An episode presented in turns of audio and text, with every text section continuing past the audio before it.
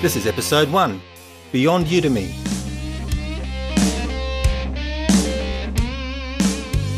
Hello, and welcome to the e-course domination podcast, where we deep dive into all aspects of online course creation, from concept to marketing and beyond. I'm your host, Tim Cooper, and it's a pleasure to have you with me today.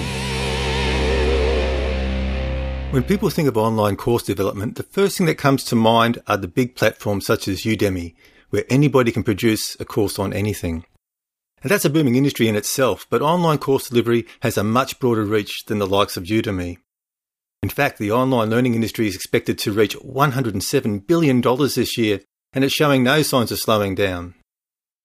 Platforms like Udemy are great for anyone looking at earning an additional income, and we will be discussing Udemy and similar platforms in future episodes. Nonetheless, the main focus of this episode is everything but Udemy. However, before we dive deep into the ways online courses can improve your business, are you looking for top quality graphics and templates for your course presentations? Grabbing any old image off the internet is fraught with danger. Nobody wants to get sued. Ain't nobody got time for that. Plus, there's always that problem of watermarks and trying to get a standard professional look and feel to your design. That's why I use Presenter Media for all my graphic and template needs.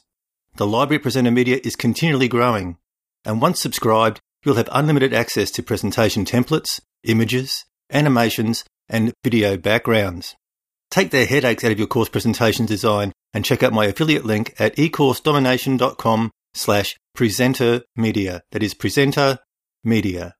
Presenter Media is not a free service, but I know you will find it well worth the small investment. Let's start with the role of mini courses as lead magnets. Offering something of value to your prospective customer or client, even if it's as simple as a three or five part email series, is a great way to build a list. Coaches and consultants can use this strategy to start building a relationship with prospective clients with a view to winning them over and enrolling them into their program. Product developers can use mini courses to educate prospects on the reasons they need a particular product.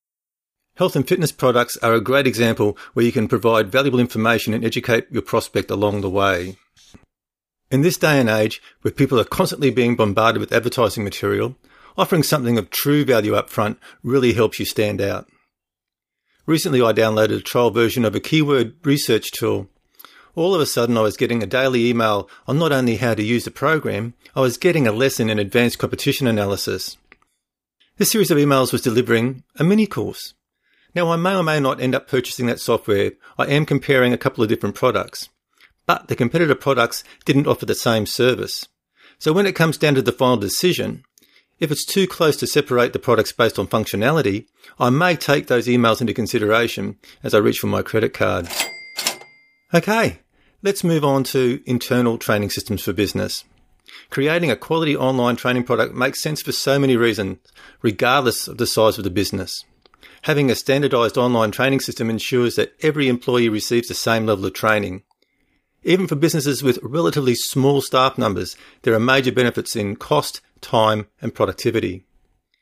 Having the course accessible at all times, you don't have to wait for trainer availability or sufficient numbers, and you don't even have to book a venue or pay for refreshments. For larger companies with multiple locations, the use of online training delivery offers so much.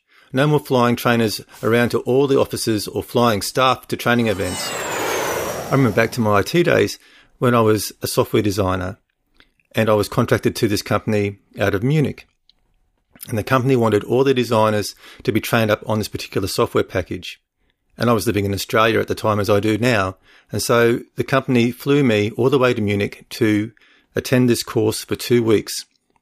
And I was the only one in the room who couldn't speak German fluently. Entschuldigen Sie, sprechen Sie English? So the instructor, being German, with English as her second language, had to try to relate the course material in English, and she was missing a lot.